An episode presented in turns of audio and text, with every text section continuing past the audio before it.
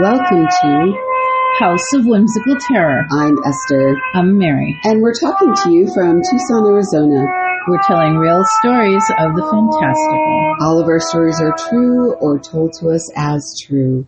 Occasionally we alter names to protect privacy. And the same with some of the places. Today's story is The visit. The Visit. And we have our dear friend Olivia with us today. Yes, we do. She has some amazing stories and is a brilliant storyteller. And this story is both fantastical, Mm-hmm.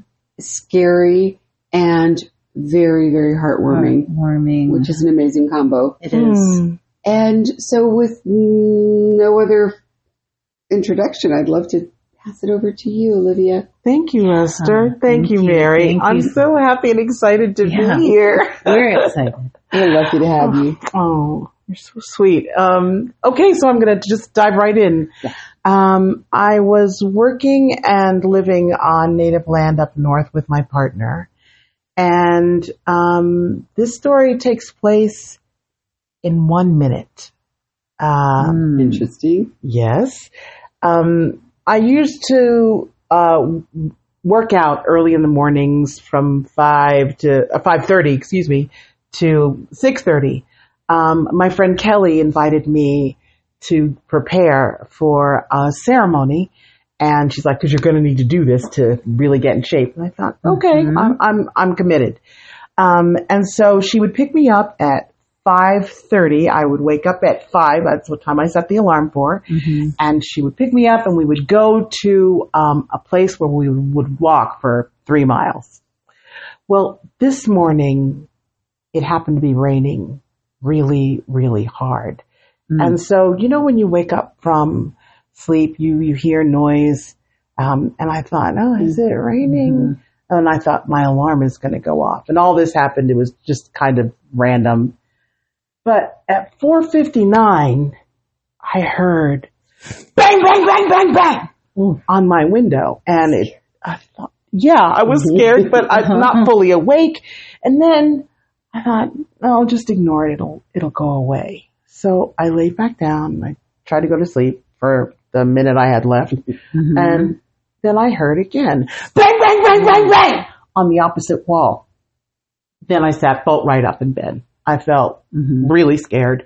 Um, and I immediately got out of bed. I tripped and I went to the Oh. window and I pulled the curtain back and I opened up the blinds and I looked and I saw clearly it's raining really hard, but there was no one there. Mm. Oh.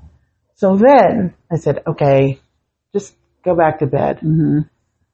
Well, as I was, I was walking back, I heard on the uh, this first window, bang, bang, bang, bang, bang, and I, Whoa. I immediately ran to the door, tripped again, and then I oh, pulled the curtain back. No one was there. Nothing. I thought, okay, this is completely bizarre. Uh-huh. I said, just go back to bed. I remember sitting on the edge of my bed. I was sitting on the edge of my bed, and I was like, okay, just breathe, calm down, it's okay.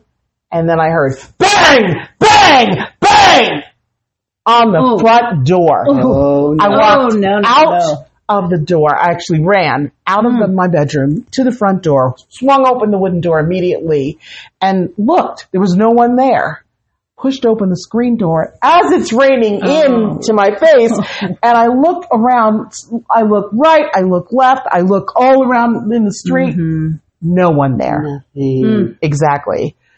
I thought, okay, Oh. I'm going to go back to my room and I'm just going to breathe. And then the phone rang. It was, um, like five o'clock. Oh, no, it wasn't yet five o'clock because all of this took place really quickly. Mm. It was Mary. I mean, Kelly. I get confused. Thank you. it was Kelly. This it is was Mary sitting next to me. exactly right. It was my friend, and she called and she said, "Hey, it's raining really hard. Let's not walk today." I said, "Okay, I'm on board with that." So Mhm. Hung up, hung up, and the phone rang almost immediately. Hmm. But this time it was my grandmother, and she said, "Hello, honey. I just." I just woke up from the loveliest dream. I dream I came t- to visit you. And I said, "Oh wow, Granny, that's Uh-huh. that's really nice." And she said, "Yes, I was knocking on your window." oh my God. Mm. I didn't say anything. I was Mm-hmm. silent. I said, and then I said, "Really?" And she said, "Yes, but you wouldn't come to the window." So I went to another window and I knocked really hard. I was like, "You you did?" And she said, "Yes." And she said, "And you wouldn't come to that window either." Ooh. So I went to your front door Mm. and I knocked really hard. Mhm. Mm. And I said, Oh my goodness, Granny. And she said, And then I woke up. Wow. I knew at that moment that my grandmother had come to visit me. Yes. Mm-hmm. Yes. And I just sat there and I continued to breathe. And she said, I'm calling because I want you to know that I'm dying. Oh. And, excuse me. Um, but I want you to know that I love you. And Oh. You're so important to me. And so I just listened to her talk for a moment. And then I, I thanked her for calling me. And I said, okay, well, we're coming. I hung up the phone and I immediately called my partner.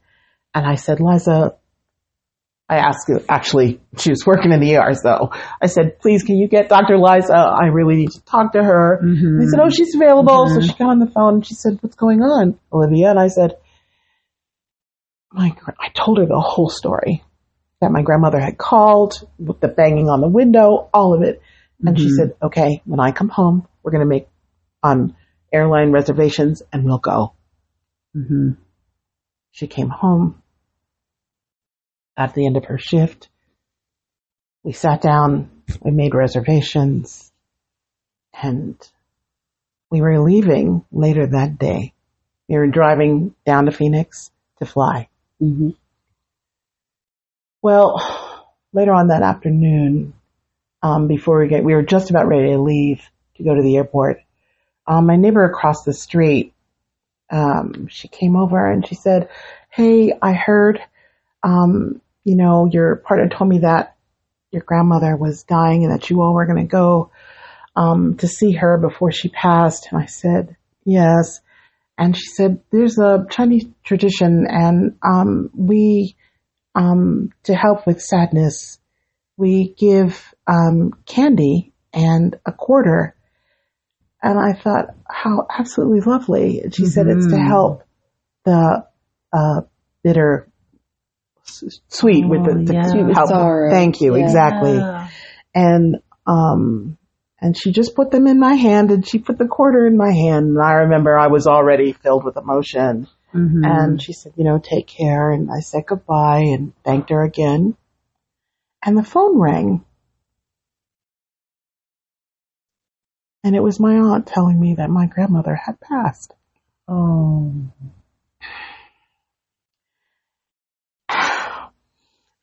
And I fell to the floor. And I remember crying so hard. And Mm. I remembered I was holding my hand so tight. I was like, what am I? And I saw the quarter and the candy. And I took one of the candies and I opened it up. And I put it in my mouth. And I breathed. And that was what helped me Oh. get, you know, process and sit with the sorrow Mhm. while I sucked on that candy. Beautiful. And I was so grateful in that moment that that happened. Mhm. Yeah. That's beautiful. When we got down to Phoenix, I was sitting and waiting, and um, my partner said, "You know, I'm just going to go check out a couple of the shops." Um, I said, "Okay," and it was the day before my birthday, so my grandmother passed the Oh. day before my birthday. Ooh. So I was sitting there, just you know, in my thoughts, and I wasn't paying attention at all to what she was doing.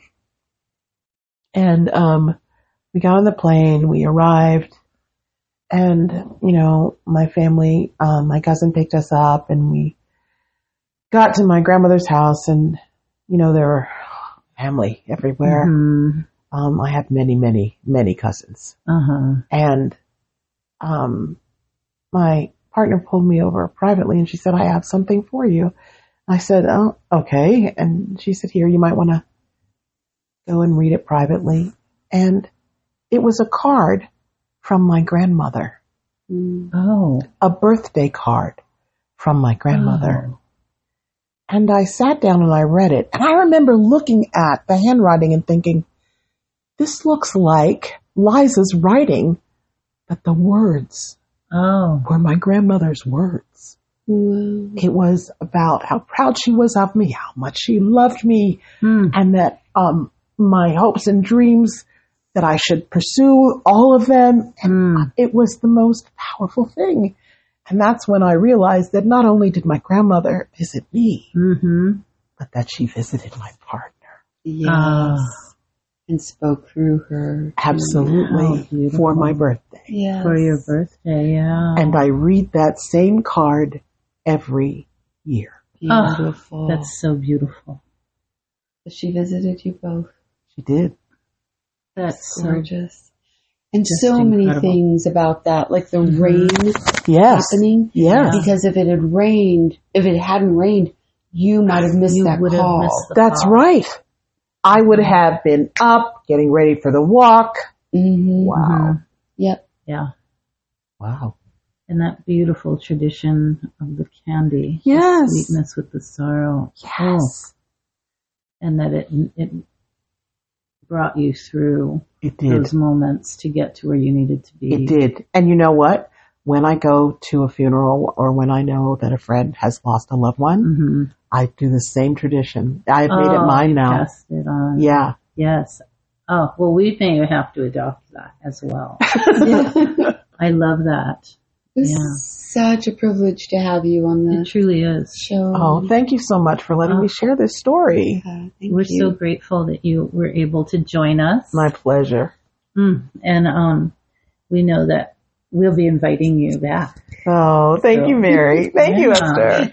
Thank you, Olivia. So thank you for joining us. And um, thank you to our listeners for joining us. So you guys please come back also for more stories. But for now, so long, good friends. Until next time, when we meet back at the house.